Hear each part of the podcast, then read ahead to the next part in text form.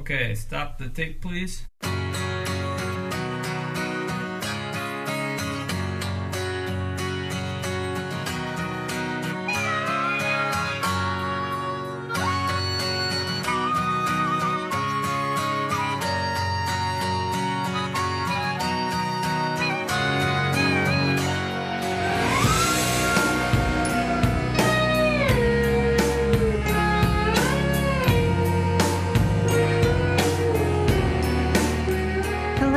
Welcome to We Are Weezer, episode fifty. Today, we have a very special episode fifty, and it's special because not only is it our second part of our Jason Cropper interview, but he sent us a file of one of his new songs, and it happens to be about Weezer, and I think that we are the only people that have it, have access to it, unless you went to his live show on the twenty-seventh, which I hope you did.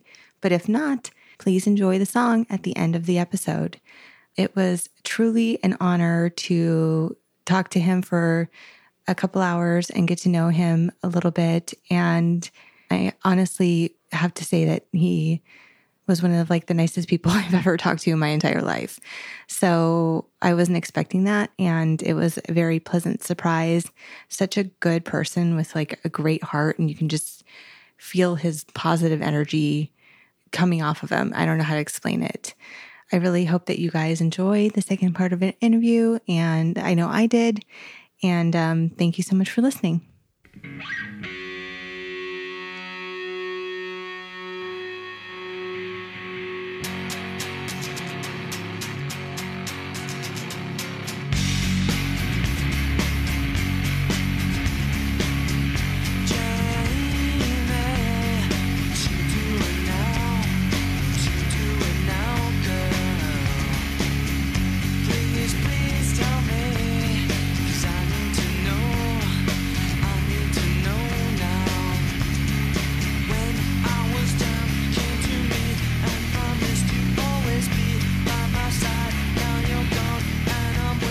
What was that like when you hear from Rivers and he's like, hey, I'm going to be in San Fran. Do you want to come like hang out? You want to play some songs with me?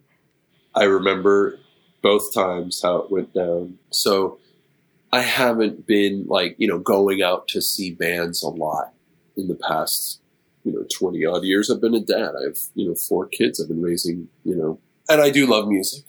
But I have friends who love it more. They love to go out. And so I have a really good friend, and his name is Dave, and he will invite me without fail to show after show after show. And I will tell him yes, and then I'll flake, and he won't get mad, and he'll still invite me, right? Very kind.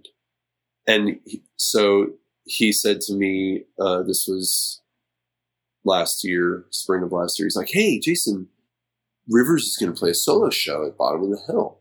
It's probably already sold out, but do you think you could get his tickets? And I was like, I will definitely try to do that.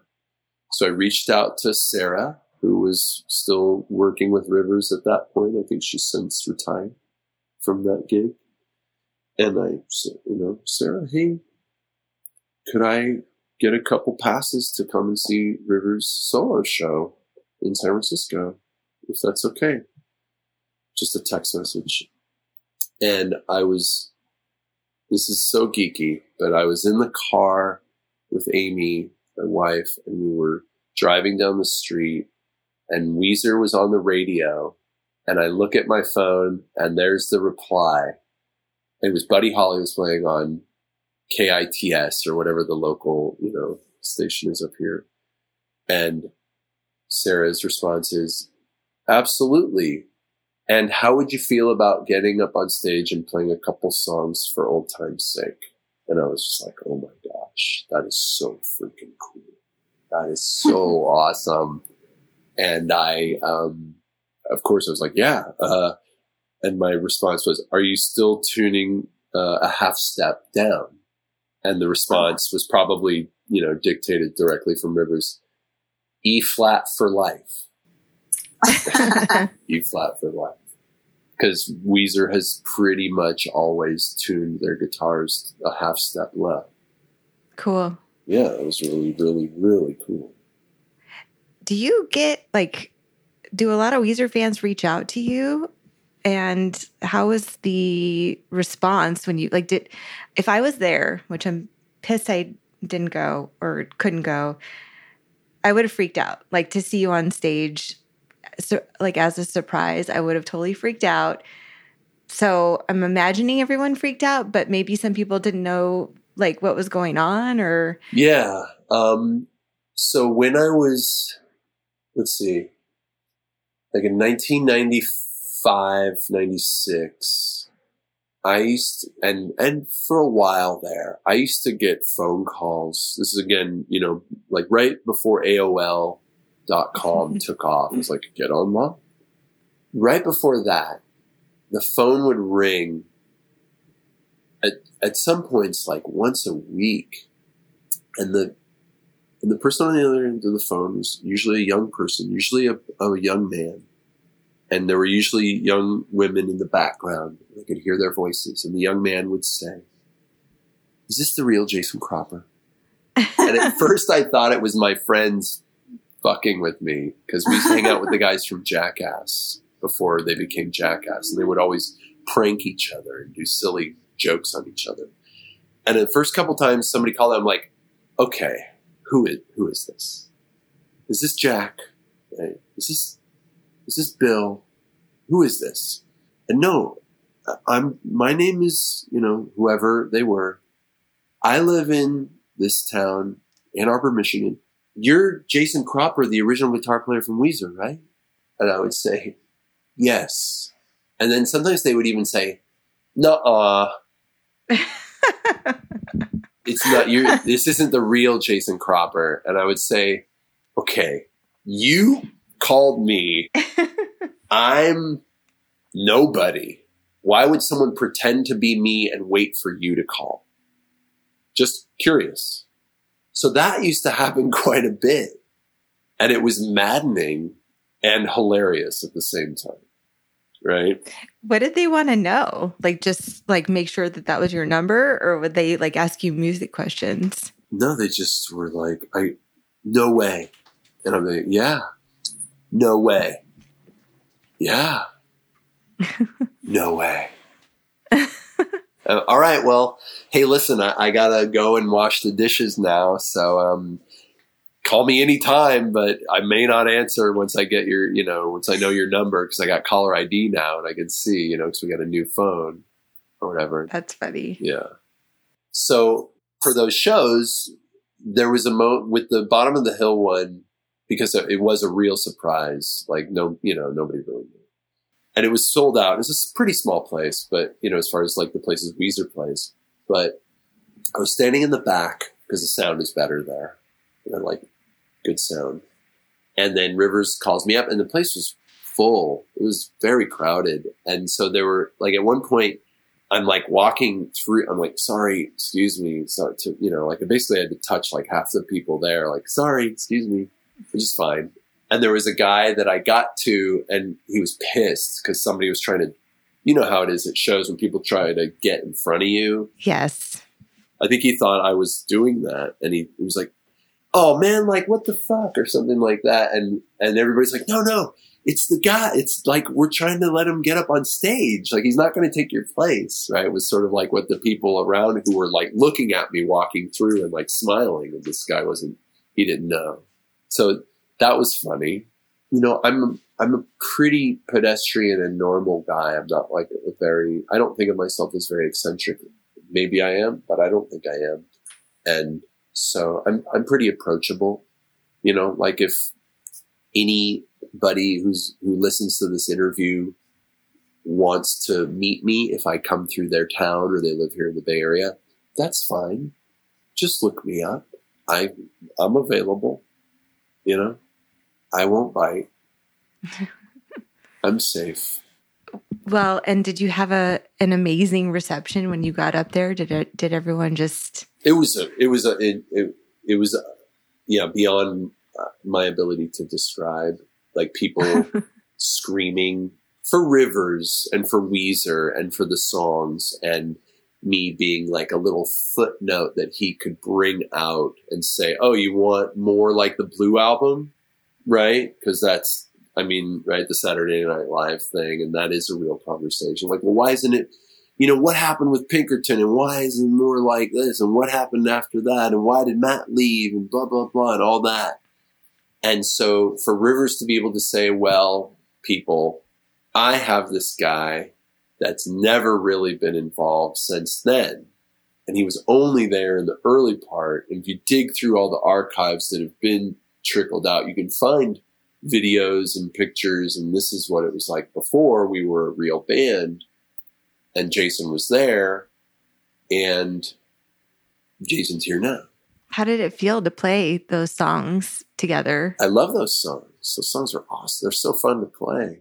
And I got, you know, and I prepared. Like, I wasn't going to show up like half cocked, you know? Right.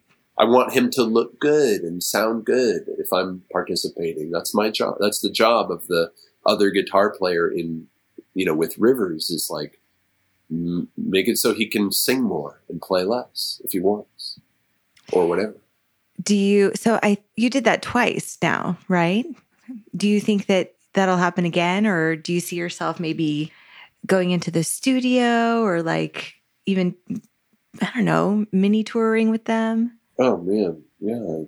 Whatever they, if they triple guitar action. Sure.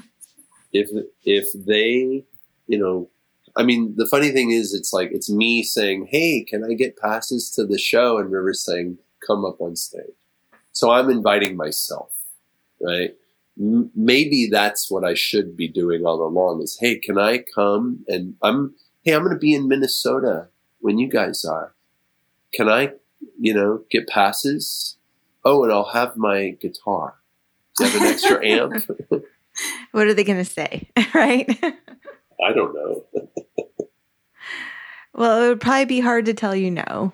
Realistically, I think it's important to respect Brian and Scott here.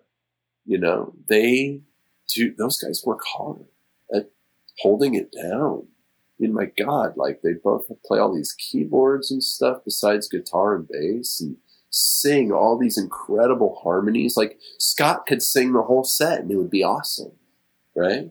I'm pretty sure Brian could too. I'm sure, I'm pretty sure Pat could too. Because, you know, they're always drilling those barbershop things. You can't just like show up and just sing barbershop. You have to warm up. You have to know the song. You have to know all these weird, close, tight harmonies to be able to sing, to, to roll with Rivers. So, you know, a lot of respect to Brian and Scott. And I think, you know, me like, you know, sort of wading into their world on stage, on tour, in, you know, City X. I, I don't want to, you know, it, it would have to be right. It would have to be like, okay, this is going to be mm-hmm. awesome. It's not just going to be like, we're bringing Jason up and would be like this, you know, for, for nostalgia. It would have to be something amazing that they were excited about. It's kind of my, you know, maybe I'm reading too much into it.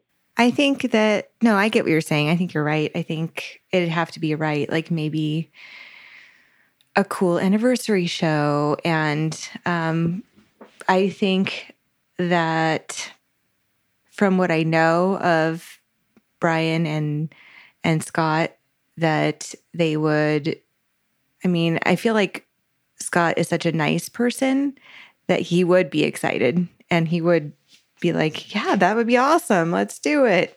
I'm not, I don't know you know, I don't think I know Brian's personality well enough to know that he would be like excited about it, but I'm sure he'd be like, I don't think he would feel threatened or, you know, upset about it. Dude, Brian's a rock star. Brian's amazing. Tell us about your music with Chopper One and twenty-two Jacks, your other bands. So, uh, twenty-two Jacks was a band that um, Joe Sib, who had been the lead singer of a contemporary band of Weezer's named Wax.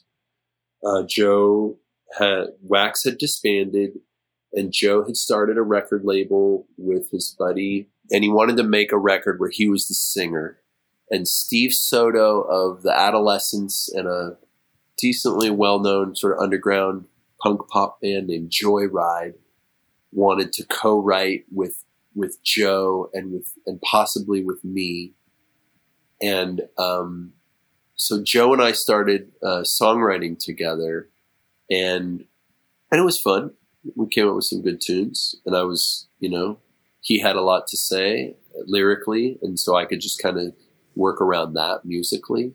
So I wrote a bunch of songs with him, and then Steve Soto popped up as, you know, like he's going to play. I think it, I think he played bass, and then we wrote more songs, and then um, Joe put a rehearsal together, and Chris Shiflett from the Foo Fighters was there, and that was really neat. And he wasn't in the Foo Fighters then; he was playing in punk rock bands like No Use for a Name and other, you know, bands from that era, like Warped Tour type bands.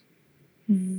And we went and made a really cool record, and then Joe put it out. And I think, you know, they, and at that point, and it was sort of like Weezer again. Joe was like, come with us, come and, you know, tour with us and all this stuff. And at that point I had Kiefer, and I was like, no, I'm gonna, I'm gonna do my music. I'm going to be the singer. I was like, are you sure? I was like, yeah. Pretty sure I'm going to just do me and replace me. Go find somebody else. And I think Chris left the band, you know, after making the record, and went and did his own thing elsewhere. And then I, and at that point I was like, okay, I'm going to use the tools that I learned from Rivers about, you know, woodshedding a bunch of songs, and I'm going to put together a, a trio. And you know, and Kiefer's mom, Amy, was like, I will play the bass and sing backup vocals with you and co-write songs with you. And I was like, do you know how to play the bass? And she's like, no, but it doesn't matter. And I said, okay, let's figure it out. And we did it. And um, that was a really interesting time. You know, it was like, we made, I think we made a good record, that Chopper One record. And then And I kept writing, like, you know, as we were like touring and, and finishing, you know, we would take breaks from tours. And I wrote this song called A Punk Named Josh, which was kind of a fun, goofy sort of like send up of like, you know, Warped Tour band type material. And, um, and it, it was weird. It was bef- again, before really like the, the term viral, the song went viral. And it, we didn't have a distribution deal with the record label. Where it was Restless Records, the first label that had been interested in Weezer. I went back to them. I was like, well, you can have the leftovers. And they were like, we'll take it. We'll take it. And so did a record deal with them.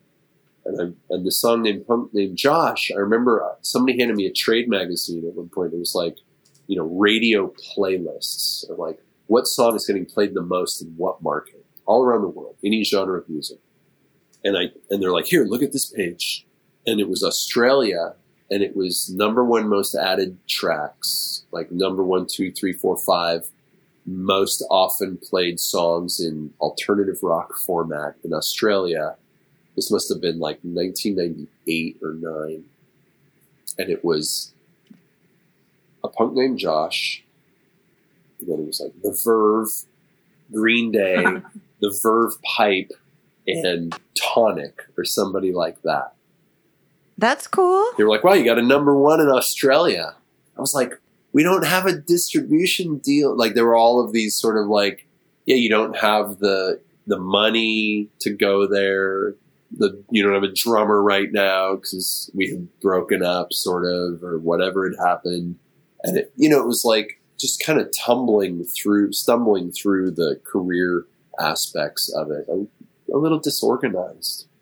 And, um, I, you know, it taught me some humility, and it, you know, like kind of putting it back into frame of reference around Weezer. It really taught me a lot of uh, respect for what those guys ha- had done at that point with me and without, and very much so without me. Because now you're doing it on your own and, and seeing. It's so fucking hard. Yeah. Like that whole, and, and at this point, the music industry was starting to dissolve. Like out of nowhere. The internet was literally just eating it. And it was scary for people. And people didn't know what was going to happen. People, no. And people at, everywhere from recording studios to record stores to record labels to, every, to radio stations, every part of the whole business, they were all saying the same thing, which was, this is the end. This is the end. It's going to end. And what, you know, what I, I remember thinking to myself, like, well, people are still going to get up in front of microphones with guitars or, you know, D Js with their turntables or, you know, singers or rap artists or whatever. People are still going to go and see shows. That's still going to happen. But how, like, if record stores disappear and then Apple iTunes happened and it was like, whoa, this is crazy. And the whole disruption and the whole sort of like, stealing of the money, or not the money, the music, Napster. Napster, right. And it was like there was no money coming in anymore. And I remember, I think this was around the time, like Rivers, I think was, he had already gone to Harvard, right? He was already ahead of the curve. You know, Rivers is just, he's a Gemini. So he's, it's like he can predict the future very easily. So I've always thought about him because of his astrology, if you will.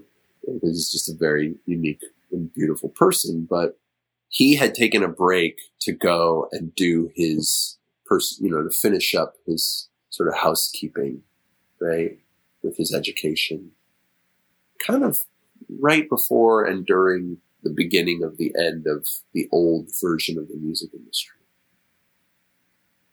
Smart. How did the, going back to, like, back in the day, what about, did we already talk about twenty-two Jacks? Little bit, yeah. I told you about the twenty-two Jacks album and then the, the Chopper One album. The, okay. Yeah. Similar kind of, or types of music? Yeah, I mean, you know, similar to Weezer and, you know, alternative. I haven't listened to, I I have, I actually have the Chopper One C D, uh, but I haven't listened to it in a really long time, so I don't neither. remember. It's probably weird to talk about.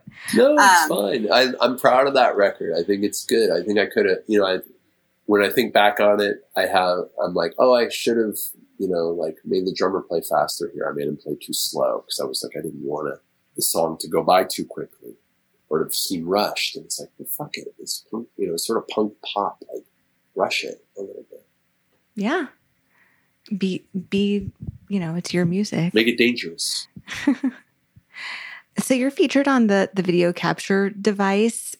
Did you work with Carl on that at all? Or did you know, or did you kind of just watch it? That's Carl. He was, you know, anything that you see that's old video was just because Carl smartly had a video camera going. And we would watch the videos sometimes and laugh.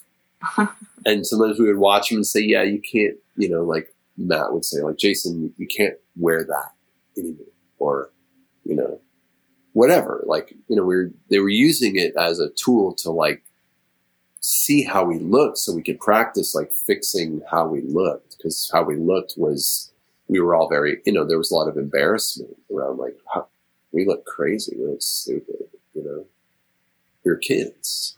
And I think that's important, you know, to be able to, yeah, you know, give yourself constructive feedback in that way. So interesting that you had the wherewithal to even like do that. I don't know. I, I guess when you're uh, going through that, it just is one of those things that you have to think about. I just, that's interesting. No, I think, I mean, you know, these artists, you know, Weezer, you know, anybody, they have to consider this stuff because it's important for them to a, you know, be who they really are, and, and in order and feel confident when they step out in front of a, a giant group of people.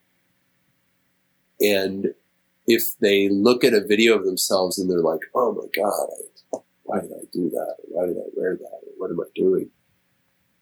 That's not sustainable. So you then you change it, right? And And you just keep making little improvements or little fixes along the way, I think is, you know, evolving.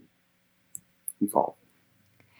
Did you get a chance to meet Mikey when he was around, or were you close with anybody during the Green Album time? I remember if I ever actually met Mikey. Um, Chopper One had a like a radio hit in Boston during the like late nineties time that we toured. I think that was ninety-seven or ninety-eight, and I want to say that he came and introduced himself, but I wouldn't have remembered it or chosen to like, you know, be on top of it enough to know who he was at that point, because I was so like wrapped up in my own world and not really thinking like, I've got to remember this moment.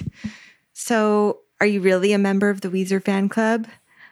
So Michael and Carly included me uh, in their work, but I think when it shut down and then got restarted, I think I, because I was like an honorary member and I got, you know, like they would just, oh, let's send Jason one or whatever, you know, it was. But that was a personal touch, I think, that they gave me. Everybody, like special cards. I think you all got those. Yeah. Yeah. It's, I think we were like the original fan. Yeah. And I, but I think mine was like unnumbered. Yes. Do you do you have it? I wonder if you have it still. Probably if if it is within my possession, it's probably in a stack of photographs of the band at Electric Lady Studios that I my ex-wife probably has in a storage container somewhere. Oh, you got to get that. Got to get those. Yeah. Do you have a favorite Weezer album? I uh, really enjoyed Ratitude a lot. I thought that was great. Um, I'm, I mean, the Blue Album still just kind of, the Green yeah. Album is awesome too. And I, I like Everything Will Be All Right in the End also. Do you have a favorite Weezer song? I mean, My Name is Jonas is definitely kind of it, because it's the only one that, you know, I got a co-write on. But I do, I love Say It Ain't So. I just gotta, you know, I'll always hold a, a torch for that. That's, that's my personal favorite song.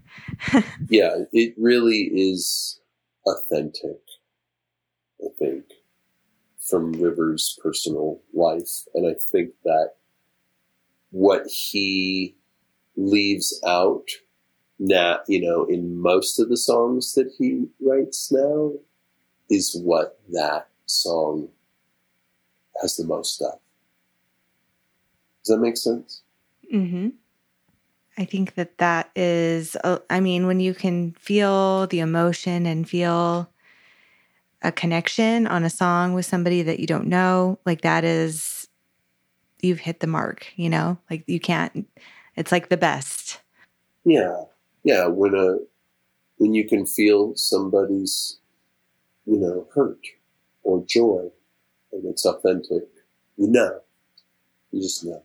Well, and I think he still has like the ability to go there with music, but maybe because of the, the style that he writes in now, it's like, it's not there in the, in the words maybe as much as back then. Well, I think the best is yet to come with Rivers, ultimately, is what it's, that's probably the, the safest bet, is that he is, we're, we're, we're only seeing a very small little window of what he does creatively.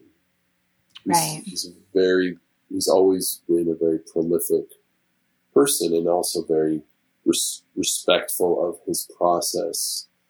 You know, he, he, one thing he taught me or tried to teach me, I'm still kind, kind of trying to learn this, is to respect the, you know, the music, meaning to keep it safe, to keep it dry, to keep it, you know, um, private, to keep it within easy, quick reach and dated correctly. So you can go back, to, so he could go back to nineteen ninety-seven or nineteen ninety, whatever, or two thousand, whatever, and get the demos that he, you know, did, or get the, you know, whatever, and find that, you know, like I played a piece when we were warming up at um, the um, August Hall, the second show I played with him. I played a piece that I had shared with him to get him to write, and he had co he had written lyrics and melody on on a on a really pretty piece of music that I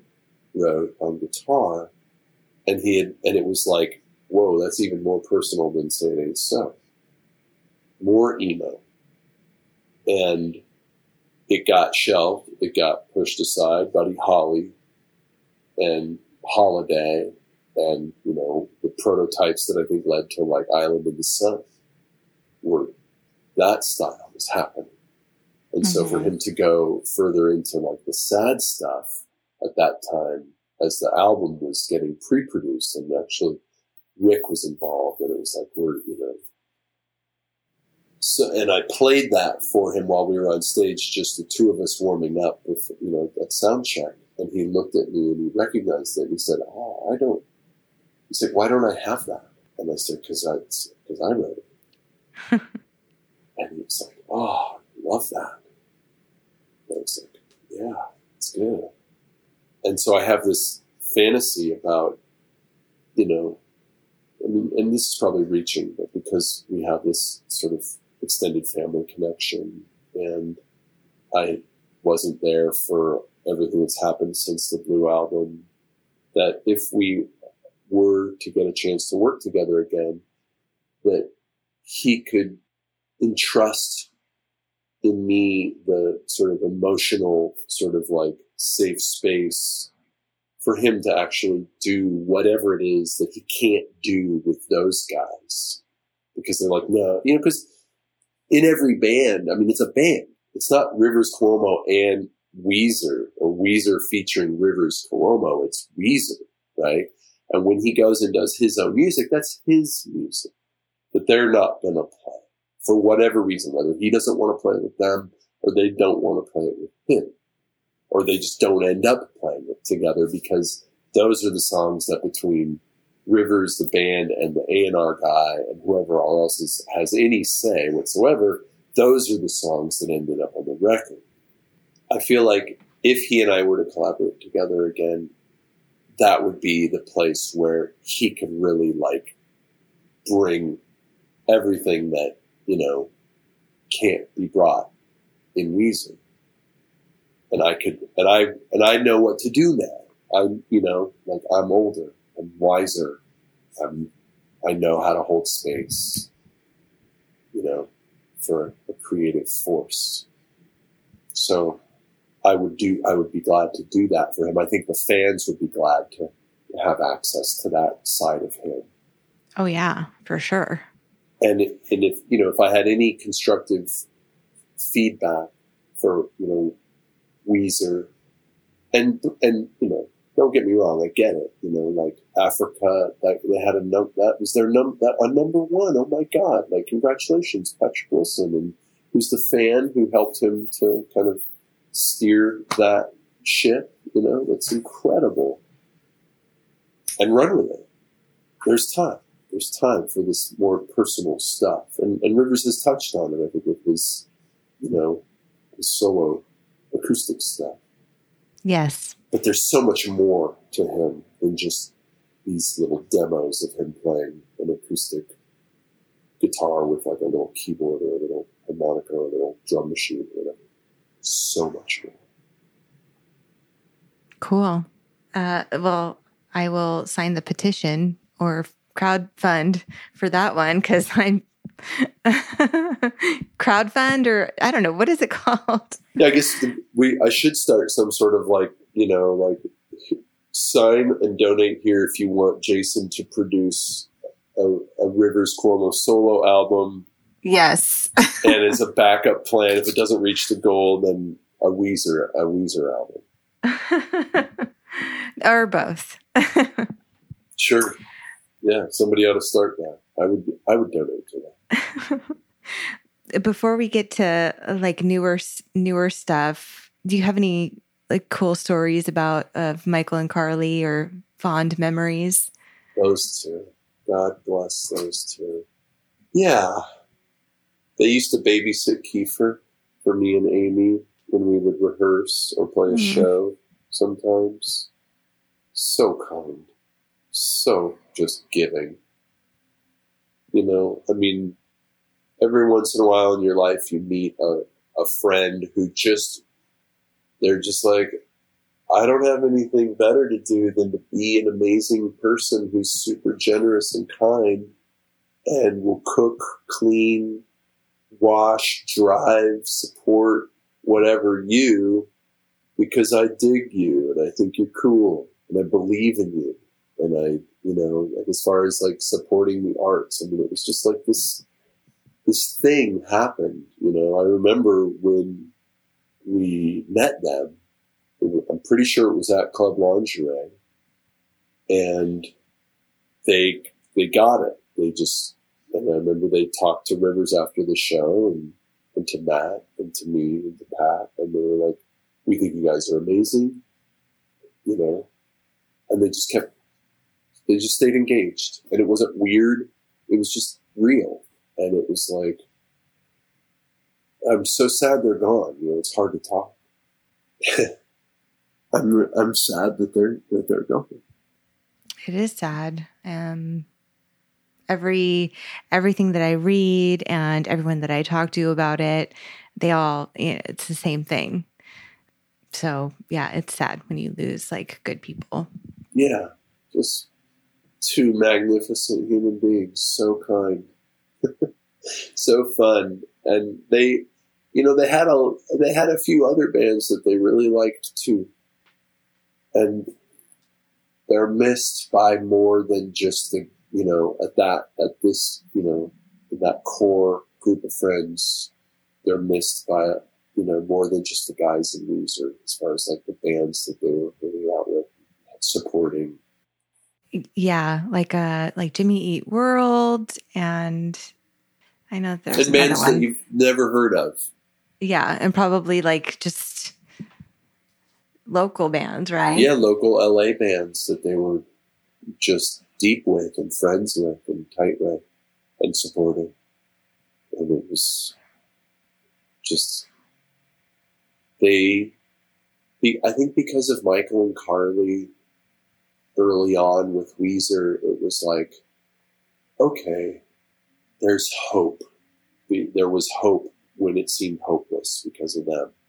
When it was like, oh, wow, we have to play that nightclub again, and we have to go out and, uh, you know, I mean, don't get me wrong. Like, I would catch the bus with Matt to Hollywood on a Tuesday night, and we would go to Kinko's, and we would, you know, spend our last dollars on, you know, a bunch of, you know, flyers. We would, yeah, we would make one, and then we would shrink it, and then we would copy it and copy it and copy it. And then we'd have a quad, and then we would copy it. And then we, you know, if you copied twenty-five of those, you had a hundred. Copied a hundred of those, you had four hundred, you know, and, and then we would blow it up on a, a legal size, and we would get a staple gun, and we would literally staple the big ones to telephone poles so people could see them. Right?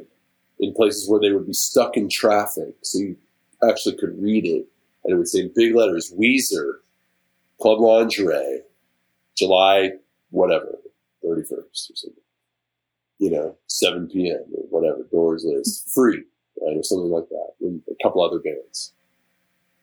We even got in trouble a couple times. The city was like, hey, can't do that, right? We're going to give you a ticket if you do that again. And, um, and then we would literally, and we would go to the club, and they would let us in for free because we were going to play there like the next week or the next month. We would wait until the very end and pass out flyers to everybody who's leaving, right? Like, wow. Hey, come back next week. Come see this band next week. My band. Yes. And, so, and every, and every, you know, twentieth person would be like, hey, is this your band? Yeah. Oh, I know. I know you. You know, I know your band. And sometimes it's like, oh my God, you guys? Very dismissive.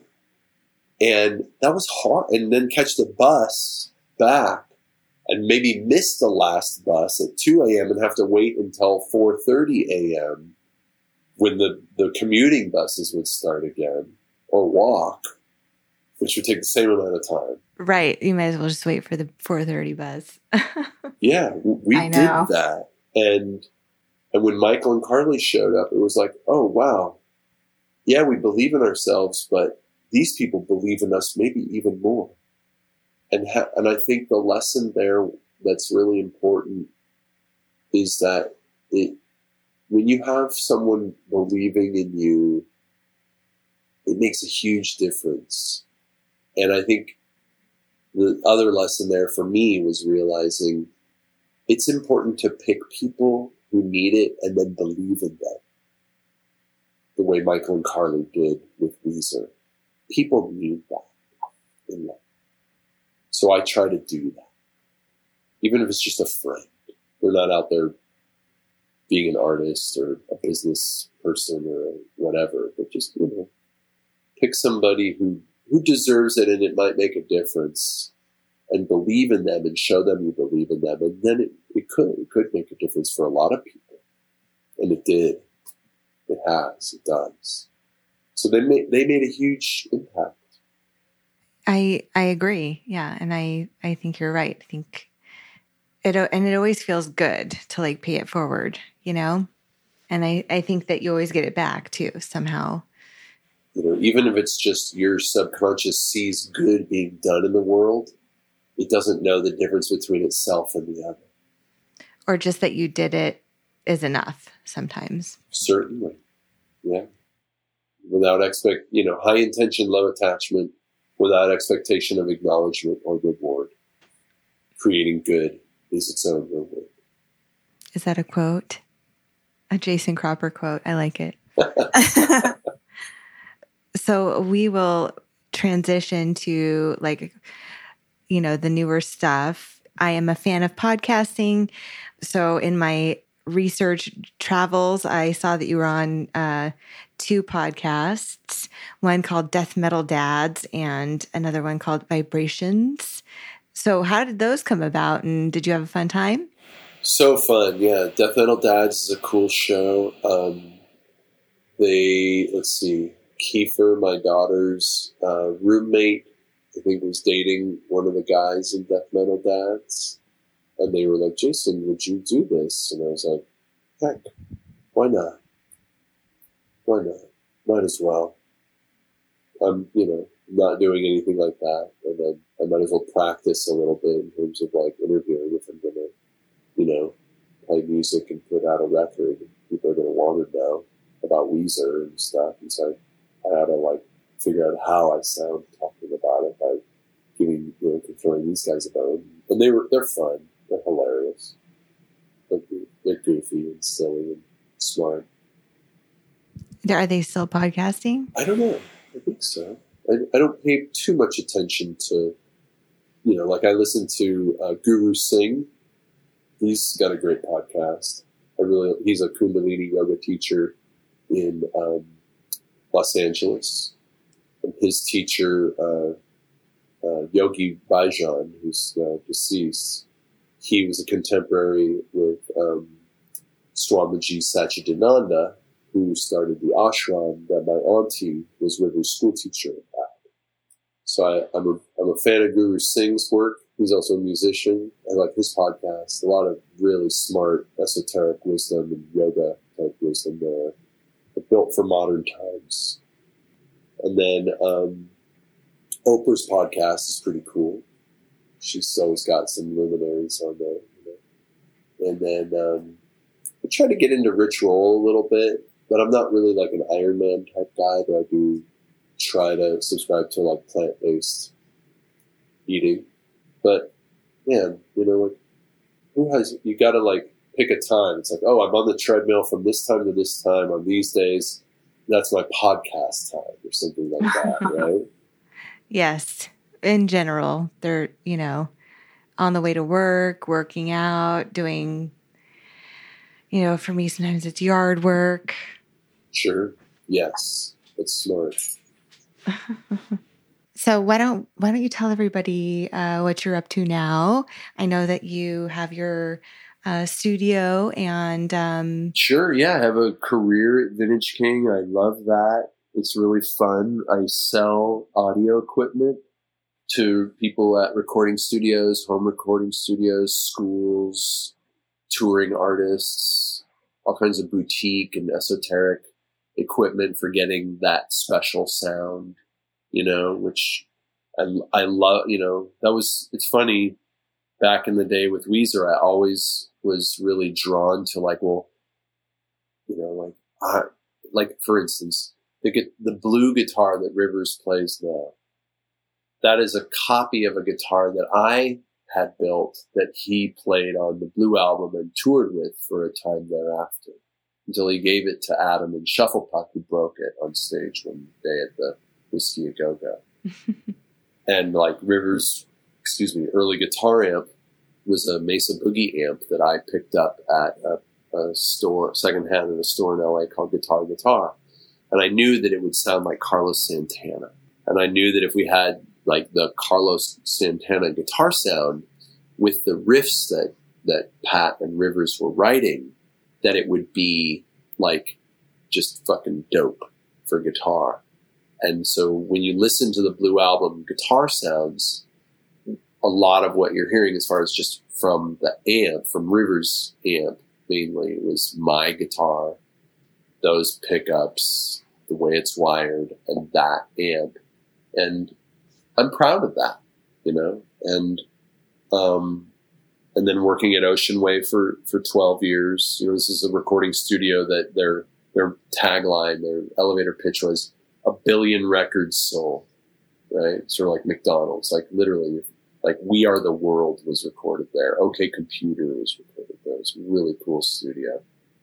So I love the technology that's used, you know, and everything from the microphone to the speaker and all of it in between and how it all works and why it sounds the way it does. It's always been fascinating to me. So I get to just dabble in that daily with Vintage King. And then Amy, my wife, has a, um, she's a licensed marriage and family therapist. And so she has a private practice office. And um, a larger room came available in the building that we had it in. And when I saw the larger room, I listened to the acoustics of it, and I was just like, oh, this is, this could be a great little project studio. And so I got it for her to have her practice. And then I get to have a studio in there. And, um, and it's great. It's big enough to have like a, a band rehearse and record, and spacious enough to sit on couches and relax. And so it's, it's kind of a, you know, it's like a dream come true. You can um, have your therapy and then do a jam sesh afterwards. Work out your, your deepest emotional issues and then write a song about it and record it all in the same place. I'll have to tell my therapist to get on top of that. It's like art therapy, basically. There you go. Which is what, I mean, emo music is art therapy. If if if not that, what is it, right? Very true. Yeah. Uh, well, and music is therapeutic in general, too. Like, no matter what kind of music it is, it can do that. Like, if you just want to chill, you can listen to some acoustic guitar. If you want to get pumped up because you're in a good mood and you want to, you know, listen to something fun or just, like, girly, like some Britney Spears that just, you know... It's it'll it can get you in a different mood depending on where you want to be. So yeah, I think, you know, it's that along with art, music is um, one of the most important things. It brings people together. It creates connection. People relate to it, you know, depending on whatever. And I don't think that we're I don't think there will ever be a time when there when we don't have music and it's not changing and growing. And so I think it's important. It's a beautiful way to communicate. Yeah. Yeah. Any cool bands that you've, you know, come across in your, in your career, your travels? That like nobody knows about or? Yeah. Like that you've gotten to work with that like people should hear. Oh gosh. Let's see here. It's been a while since I, you know, was really dabbling hardcore in that. I mean, like, since the studio has opened, it's been a, a little bit more, but I've just been really picky and choosy about, you know, it's been more of like community stuff. Um, my friend Brian Kenny, he uh, has been really influential with me in terms of just sort of like healing, helping me to heal my own issues around being creative musically, which I, you know, so he's made a, a bunch of records, and one of them uh, we made together uh, at the studio. And that was sort of like the litmus test for like, okay, let's make a record there and see if we can do it, you know? And so, yeah, Brian Kenny, K E N N Y, great guy. And um, we recorded a record for a guy named Ilan Navah, I L A N N A V A H. And he was coming from like a kind of a vision quest experience out of like, you know, plant medicine, healing modalities out here on the West Coast and in Latin America, South America, where, you know, indigenous people will like, you know, concoct some psychedelic, you know, mixture. And then the person who takes it will have like this kind of rebirth experience over the course of a few hours. And he had a vision about um, birds and writing an album about bird spirits. And it's a beautiful record. Cool. Uh, we, we were just talking about that at dinner last night. So it's weird that you bring that up. Um, I'm talking about about people doing that. I don't know if it was like what what it came what why it came up, but they my parents were talking about how there's like a show about people doing that and going on, you know, journeys, and it's like a thing these days. I mean, I think it, it makes a lot of sense that if we're essentially reducing ourselves to a um, a living to work type of existence, and the only guarantees are, you know, death and taxes, right? And then you get sick, whether emotionally, mentally, spiritually, physically, or some combination of all four of those.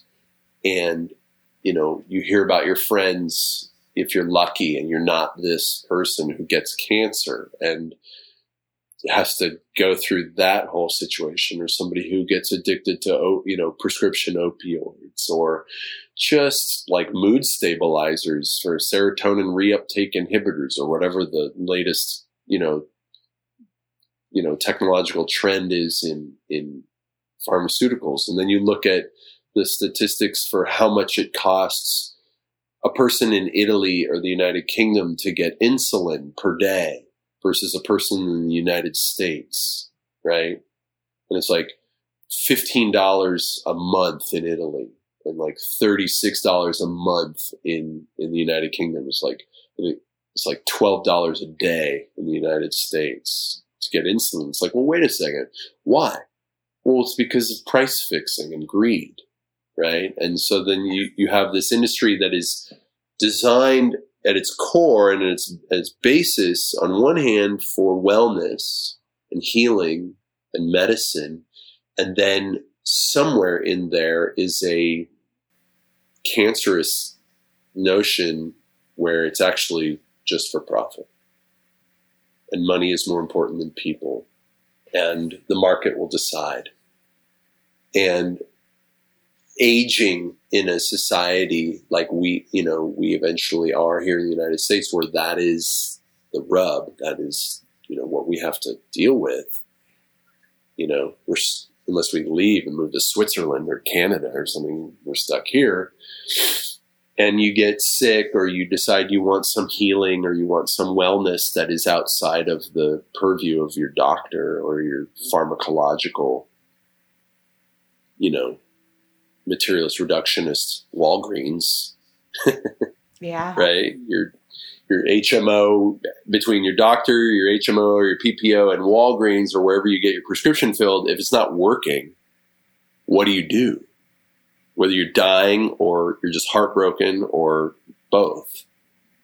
And the fact of the matter is that people who live in the forest or off the land have for generations known how to work out some of those problems without the P P O or the doctor or the Walgreens. And they do, and they have their cures, and they are, and everyone dies still, and every, and people get sick still, and it's not perfect, but it's different than what we experience. And it's, you know, it's not by accident that both Denver and Oakland decriminalized psychedelic mushrooms. If you look at the Harvard psychology studies, psychedelic mushrooms don't work for everybody who's depressed, but in better than seven out of ten cases, they do. And you don't have to keep using them for them to work. You use them once, or maybe you use them for like, you know, a couple, like every other weekend for six weeks, and then you're done. And it worked, and it's, and it's, it's done, you know. I didn't. I didn't know that. And it's like, okay, well, what? Do, what do these people who work closely with plants and nature know that people who are, are working in a laboratory and uh, a board of directors and a, a bunch of shareholders don't know? Well, they both know something the other person doesn't know. Yeah, that's crazy. But I, I didn't. I didn't know that about mushrooms. California should get on get on top of that. Or Los Angeles. Right. There's a lot of places where it would do, it could do a lot of good. I mean, you know, the. Why is that? Is it because you're kind of taking a break for a second and your brain has a chance to, like, it's kind of like a dream where in your dreams you work through your problems and like it helps with that? Or is it. Good question. Why? Yeah. Why does, um, you know, why does anything that goes across the blood-brain barrier and changes consciousness work? Why does music make people feel different? Why does music alter your mood or your, your state of mind? Why? We don't know. It, but it's a very, you know, it's like a complex comp- supercomputer that we're walking around with. And then we're putting another one in our hands and staring at it all day. And that's kill- people are killing themselves because they're addicted to their screens. Like literally. Children are kill, are committing suicide at a higher rate than ever before. And I I don't know, but I believe in, from my armchair psychology back, you know, background, which is absolutely meaningless in the tenured world of, you know, you know, peer-reviewed research, but I believe that these screens are breaking hearts and minds faster than anything else ever has. And they're everywhere, and they're on all the time. Yeah, it's crazy. I think we'll go back. I think at some point we'll get over it because it'll just be boring. You know, we were, I don't know. Have you ever watched Black Mirror? I watched a couple episodes and I was like, I, I can't put this in my information in my mind. I get it. I watched, yeah. The first one, I, I, I watched two, and I don't think I can do another one, but um, the first one where it's like, they're basically like you have the ability to like record everything in your life, in your brain that you see, and that you can like rewind and relive everything whenever you want. And, and I'm like, then they're not, they're so obsessed with rewatching and analyzing everything that they're doing all the time and going back in time and looking at this and looking at that, that they're not living in now. And at some point, like, we're all going to be like, yeah, the phone's great and stuff, but like, I don't care. Like, I don't, like, it can stay in the, in, in my purse all day, you know? Or, I, I mean, I, for me, I file, you know, the idea of like A I and, you know, the, the robots helping us, technology helping us. Eventually it gets to the same sort of like, you know, how do I say this? The, the sum of diminishing, you know, the concept of the sum of diminishing returns. No. It's this idea that if you have a, a process that yields a an end result, a profit, if you will, right? It's like you do this, this plus this equals that, and we want that. So we're going to do this plus this, and we're going to get that. We do this plus this, and we're going to get that. We want more of that, so we keep doing this plus this, more of that. And then eventually, this plus this starts equaling a little bit less of, of that, and then a little bit less of that. And the value of that becomes less because you've got so much of it now, right? And then eventually that pr- process becomes a liability because that is is not is is too much. It's mm-hmm. poisoning you or worse, right? But it happens over time, so you don't notice it. And some of the side effects of that sort of dynamic in our, in our current life, it's like, you know, here's one. Um, hey, I got an idea. Let's build a city on Mars and uh, fix the atmosphere there. How about we just save this planet? We're already here. Right. Yeah. What are you doing? Stop. Or, hey, once the computer can think for itself and is aware of itself, that'll be really special somehow.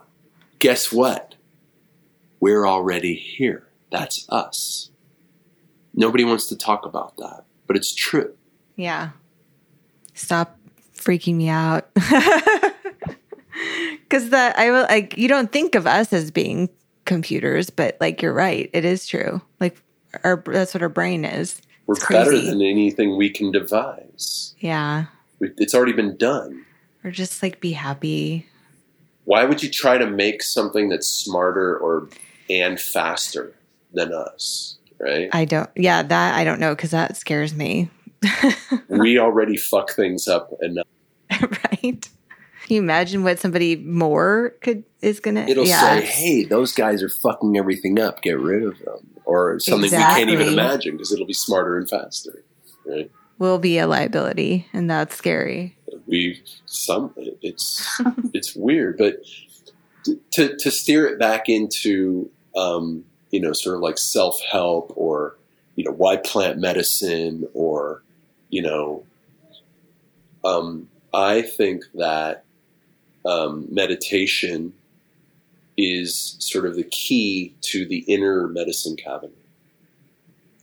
I think that all the chemical compounds and um, states of mind that we need in order to live happy, productive, calm, loving, kind, compassionate lives, I think all of that uh, raw material is already within us. It's just a matter of, you know, doing the right exercises and routines in order to unlock it and allow for it to come forth. Um, I was going to ask you about that. So just in just talking to you, I can tell that you do, you are like a, a fan of meditation uh, and yoga. Um, have you been doing that forever? Have you always? No, I, I did it um, a lot, right. Oddly enough, right before I moved to L A and started making all my dreams come true, I was meditating daily. Um, I was doing a, um, Taoist, Buddhist type of meditation um, that was from a, a kung fu type, like a martial art, but just the meditation, not the actual, uh, you know, warrior science stuff. And that was really beautiful. And it was focused on uh, just visualizing energy moving around my body. I would, with my breath, I would imagine, it was very simple. I would imagine energy going up my spine when I would breathe in, up sort of the back side of my body. And then as I would um, breathe out, it would come, the energy that I was visualizing would come down and go in right below my navel. And then just keep repeating and repeating and repeating. And then one of the other visualizations they taught was after a certain amount of that, then you would imagine it going up and up and up and the, this energy coming up from the sacrum, which is like the, the hip bones and the, the, you know, where the spine is within, there's like a few, few, few fused vertebrae within your hips, and imagining it starting there and this energy would come up and go up and further up and then out the top of the skull and, and visualizing this energy going higher and higher and higher. And the idea was that it would sort of open the subconscious to a deeper sensitivity or sort of connection with the quantum field, which is the idea that, and this is, you know, being proven in very sophisticated experiments, the idea that consciousness co-creates outcomes in the present moment without touching. Just by thinking something, you can change the nature of reality as it's happening. And the way they prove this is with the um, the dual slit experiment. experiment. And there are a bunch of dual slit experiments where basically light waves will, um, a laser, and the way the light is measured will appear as a wave when no one is watching. And then if someone is watching in a dual blind, they'll have all these people watching and no one knows that they're being watched. Even the light doesn't know. But when the light knows that someone is watching and imagining that the light will be particles as opposed to waves, then the light will be measured as particles more because someone is sitting there imagining that the light is operating as particles as opposed to waves. And the light will cooperate with the scientists because of what they're thinking. Weird. Yeah. Right. And so the, the thinking apparently is that because there are so many electrical impulses within our nervous system and our brain tissue and our spinal tissue, let alone our muscle tissue and all of the rest of this, that we are susceptible to this same dynamic, which is that matter and energy are consistently susceptible to changes that are, um, affected by a consciousness imagining it as so in subtle ways. And meditation and yoga, meditation through yoga, because for me, the yoga I do, it's all about moving your body and singing and chanting and medit- and, you know, these, these ancient sort of little poems and scriptures that are, you know, very benign and not dogmatic, not religious, barely even spiritual, but just heart opening and mind opening. And I don't know, it's, it's weird. I mean, being a person is strange enough, you know, without yeah. explanation. It's like if, if once, when you notice a, a coincidence or a synchronicity and you're like, well, why is that? Why is, you know, why is there a ghost in my house? Or why is there a, everybody has an experience. It's like, I can't explain that, right? You don't have to explain it, but you do get to participate in in this wackiness we call human life. So you might as well try something new. So I, I love it. Yoga is, I do Kundalini yoga. If I could do it every day, I would. I try to. And it's just delightful. And what kind of meditation are you doing now? Uh, it's usually in the Kundalini yoga. It's, you know, yeah, the, the really cool thing about Kundalini is they get you to a highly meditative state at the end of like a, the class is usually like an hour and fifteen minutes. And for like the last fifteen minutes, you're just in the state of like, right. And you've done yeah. all this exercise and singing and chanting along the way. So it works your body and your mind and your spirit and your, your meditation muscle. All, all in one. Yeah, it's very time effective. I like it. I was doing yoga with my mom, and at the end we would like lay there for, I don't know, maybe five minutes.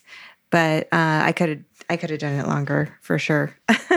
Because it's nice to just, I don't know if you have, but I have like the Calm app. So I try to do it when I can, but it's, I think after yoga is like the perfect time because you are just so like, you're already in the zone for it. Like it's like the perfect time to go do that after. Um, but I'll have to check out the Kundalini. Kundalini? How do you? Yeah. Kundalini. And it, and it might appear a little like some people are like, whoa, this is weird. Is this a cult? Because there are certain rules that the, the teachers have to follow. Right? Like they wear a white sometimes turban or sometimes just like, you know, tie on their head. And they're uh, a lot of the pe- and I think it comes from the Sikh tradition, which is a Hindu uh, sect from India. And some of these people came over as missionaries to bring these traditions to the United States. And this yoga was, um, it's it's ancient. I mean, it's like thousands of years old. It is thousands of years old. And it's, and I believe it was originally for the royalty. It was for mm. the royalty and their household, the people who had, they weren't, you know, priests and priestesses or nuns and monks that just lived in a monastery. They were people who had to live normal, you know, lives out in the, the real world. And so this yoga is for people like us who are parents or workers or artists or, you know, have jobs with bosses and subordinates. Regular people, everyone. Yeah, yeah. And it really does work for me. I can't recommend it more. Cool. Um, well, before, you know, we're about to wrap it up, I really want to know all about your new music. Like, tell us about your band. What's it called? Who's in it with you? Yeah. Right now, I'm just calling it uh, Jason Cropper and Friends. And, um, you know, I'm... I mean, I'm, I'll be forty-eight uh, the night we play this show, June twenty-seventh at Bottom oh, of the Hill cool. in San Francisco. Happy yeah. early birthday. Yeah, so, I, I mean, I figure like, okay, I'm, I'm a guy who's almost fifty. I'm, it's kind of like maybe a little late to start a new band, if you will, right? And so I'm just, I was thinking like I would come up with a fun name for the band, like, you know, Tom Petty had the Heartbreakers. I was thinking I might go with this Jason Cropper and the Love Makers. It's kind of cute, right? And the idea is that any of these songs that I will play will totally work with me just playing them with an acoustic guitar. Or if I want to have a band playing, it'll I'll make an amazing arrangement and that'll be really fun. And, you know, sort of on the, as far as how it relates to Weezer, yeah, I'm that guy who was there making the Blue Album before there was a Blue Album, before there was a record deal. I was there, like, let's figure out what the guitar sounds should be. Let's figure out, you know, what the ba- who should sing what background vocal parts and why. And, and I was, if I wasn't, you know, helping to write or arrange a song, I was watching the people who were doing it and learning from them while they were doing it. So I think that as far as, you know, if you're a Weezer fan, I think there's, you know, not to like toot my own horn too hard here, but I, you know, after Chopper One, it was sort of like I did a couple things and then I stopped and I haven't uttered a peep musically since I think I put out one song in two thousand eight that's on a Guitar Center employee compilation. You can go try and find it if you want. Very hidden. But for the past eleven years I have not, and for much of that time I did not pick up a guitar. I did not write any songs. And then with my kids finishing high school, I was like, okay, what else am I going to do? What else do I like to do? I like to do this yoga. I guess I could just do that. I certainly don't want to spend all my time doing, you know, plant medicine. That would probably be a mistake. That's too much. You just, you do that like once a year and that's enough, you know? So mm. what do I want to do that makes me happy? It's make music. And that's why I have the studio. And then it eventually like the songs started kind of writing themselves after I started, you know, doing like the, the process of just clearing the blocks and paying attention to the music that's going on in my mind all the time, in my heart all the time. And just every once in a while, like, okay, it's happening. I can hear it. And there's a guitar and a microphone of some sort within easy reach. So, and I'll just keep fine-tuning that song until I feel confident enough to play it for somebody. And that started happening more and more frequently at the end of last year, beginning of this year. And then I started playing the songs for people and they were like, you know what, that's really good. That might be the best thing you've ever done. And I was like, okay, good. That's a sign. And, and it's all, I really have to thank Rivers here. I wouldn't have done this had he not said, hey, will you come and get up on stage with me? And then, you know, whispered some sweet nothings in my ear about me being creative and that I who thinks I have what it takes. So, so you're just going to go for it, or you have been going for it. Are you going to put out like a like a full on like recording and putting out an album, or? Yeah, I'm gonna. So I've got drummer, bass player, guitar player, uh, female background vocalist. I think there's a percussionist who kind of moonlights a little bit, and me, and um, mostly, you know, two electric guitars, bass and drums, vocals, harmonies. Sometimes I'll just pick up the acoustic guitar and the band will keep playing. Sometimes I'll send them away and I'll just play the acoustic guitar. I've probably got like enough music for three albums, like, you know, way more music than that, but enough good, enough good songs for three records. Now I'll make one record this year for sure. And I'll just, basically I'll just write, record, perform, promote, and, you know, as long as it's fun. I like it.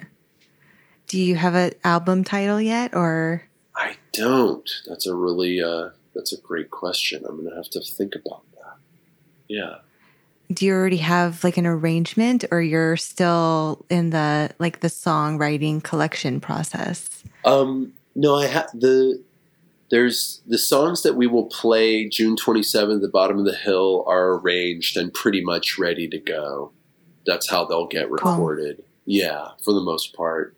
But I continued, like I'm, you know, like the meditation and the other, you know, self-care. I mean, I think it's art therapy, right? This is like what makes me, like if I could just wake up, like I love Vintage King. And if I could just wake up and write songs and record and perform all day, of course I would just do that, right? Who wouldn't? So it re- like when I'm writing a song, it's like, oh, this is, wow, wow.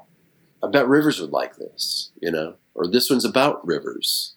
Like I'm one of the, like, I'm the only Weezer fan really who, you know, I think, I mean, anybody could write a song about Weezer or Rivers, but besides, there's only one other living person, Matt, who could write a song about them from the perspective of having been in the band.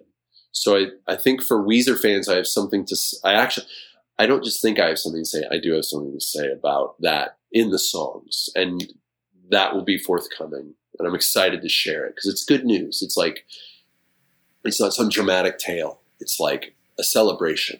I get to celebrate Weezer in my songs for Weezer fans if they want it. Cool. For me, but yeah. And that's not it. That's not, that's not all I'm going to do. Right. I have other things to write songs about, but that's one of the things that I have songs to write about, which is my experience with them. It's interesting. It's it's weird. It's trippy. I got kicked out of Weezer, man. Nicely, or kind of. Lovingly and tenderly. Well, so, and you're going to share one of the songs uh, with us on the on the podcast. And I know your show is going to be on the twentieth, or was on the twenty-seventh. So if you're listening to this, your show is on the twenty-seventh, and now you're going to let us hear it today. Um, so tell us about this song. Sure. This song is, um, I'll tell you the title. It's called Perfect Dream. And it's a, basically just an ode to, you know, a lot of what we talked about today, you know, the, the people, the places, the things that happened, the the feelings, the sort of the, um, the settings, the set and setting of what it was like to be in Weezer, um, you know, back in the day on Stoner Avenue at Amherst, you know, Weezer at the Teaser. So is it like a rock song, or is this one of your acoustic songs by yourself? It works as an acoustic song, but it's definitely a rock song. Yeah, it's oh. It's in the style of the Blue Album. Awesome. I can't, I literally cannot wait to hear it. It's very exciting. And I feel very fancy that you're going to like share it with me and us, and that we get to like, you know, kind of pass that pass that on to everyone. And yeah, I'm excited to debut it with you, Rachel. I think it's going to be really cool. I really appreciate the opportunity to to share that with you. I well, I'm I'm just I feel very lucky that you uh, came on the show and uh, gave me so much of your time and answering everything so, you know, genuinely and um, just being open about everything. It's really cool. You're welcome. It's my pleasure. Thank you for having me. Is there anything else that you'd want to share with it, uh, the fans or um, anything at all that you want to get out there? No, let's see. Um, looks like I'm going to rehearse. It's six eleven now on Saturday, June fifteenth, and I'm going to rehearsal at seven o'clock.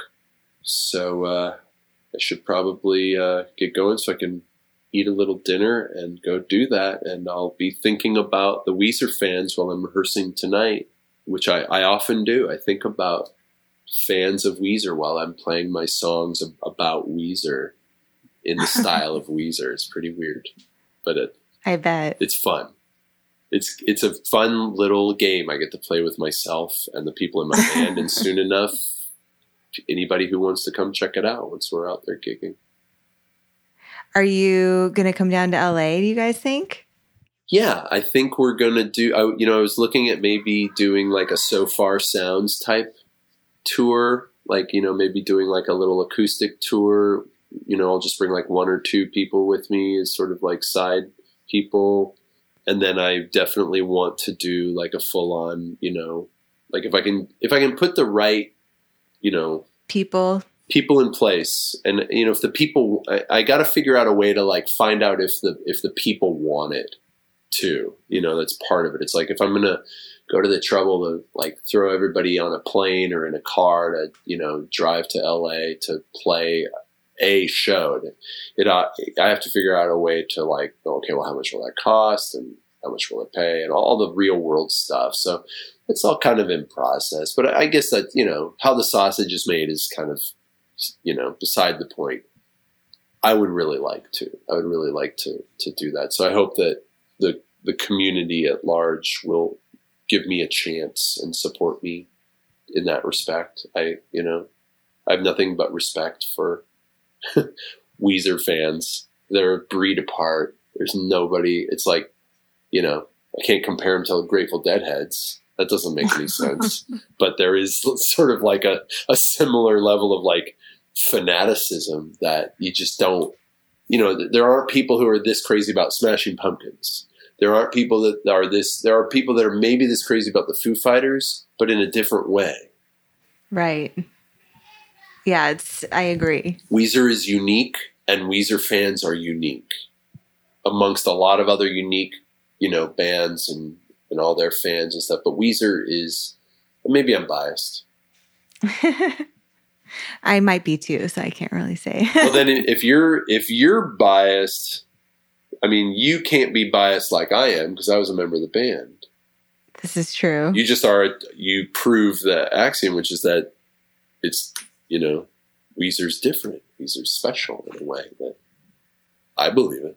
Yeah. I, well, I agree.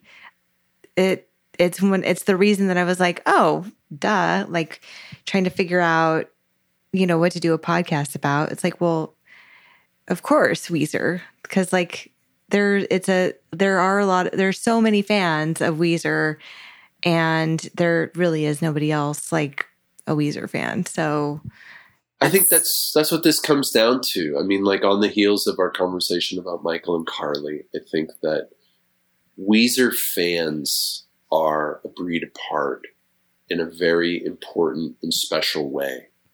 And that's, that makes, for me, being able to sit here and talk about making music into the future now and, and to be excited about it again and to have Rivers like egging me on from the, you know, from the sidelines. Wow. I mean, like, I don't know whether to cry or laugh. It's so cool. Right?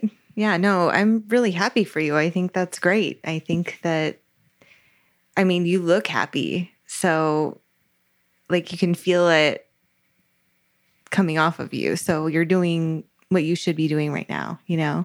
Yeah. So I'm excited, and I wish you like lots of success, success, and I think you're going to be great. And I think that that show is going to sell out, and you'll be down in L A, and I'll you'll see my face in the crowd, and and it'll be fun. I'll buy you a beer. I'll pull you up on stage, and you can help me sing one of these songs because I worked it out before time. How's that? That sounds awesome. It'll be a weird full circle. Exactly. Yes. Let's plan on it. Okay. Well, then we should take a break and be right back and say goodbye.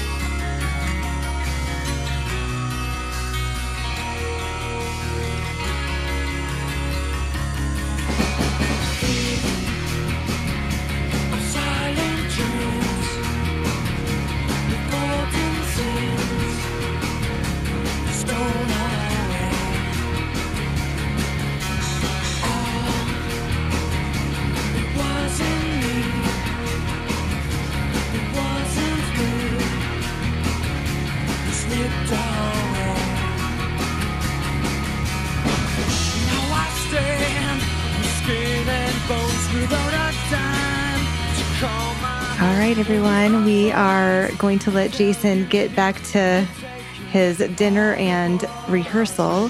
Jason, where can everyone find you on social media? Uh, let's see here. I think my Instagram handle is uh, jcrop with two P's, so J C R O P P one two three. J crop one two three with two P's. And then my Facebook is just Jason Cropper, and I'm sure there's probably like ninety or so Jason Croppers on there. Some, most of them probably real. I'm on there, and you can friend me. And I don't, ha- I haven't maxed out my friends yet, but that would be cool. I think there's like you're allowed like a certain number, and then they stop you. I don't have a Twitter. I should probably get one. Eh, yeah, if you want. Um, and I will put the links in the show notes as well so that you can just click on down there and find Jason's stuff. You can find We Are Weezer uh, at, we have a website, we are weezer dot com. We Are Weezer on Instagram, Facebook, and Twitter. Listen, subscribe, rate, and review us on Apple Podcasts or anywhere else you listen to podcasts. Thank you so much, Brian, for the sound. Thank you, everyone, for listening. And big thank you to Jason.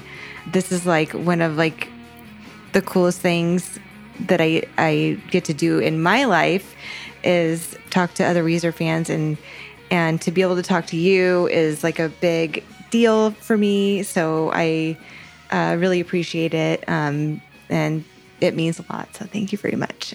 You're welcome, Rachel. It's been a pleasure, and you're delightful. Thank you for doing this important work. I think it's great. Thank you. All right. Well, that is it. We'll see you guys next time. Adios. Bye.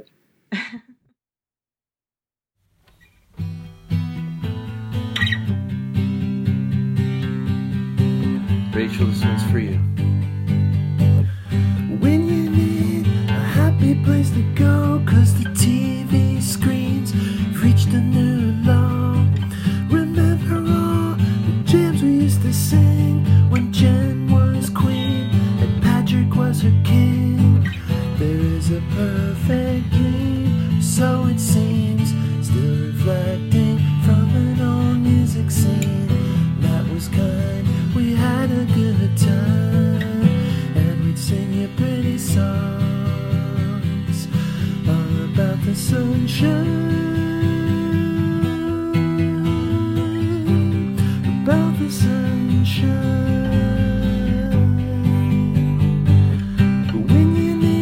A happy place to be where the children are well and songs are safe to sing. Remember all the jams we used to play down on Stone Island back in the day.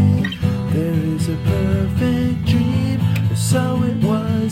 The saddest boy who played with the toughest fuzz. He traveled far on a quest for true love.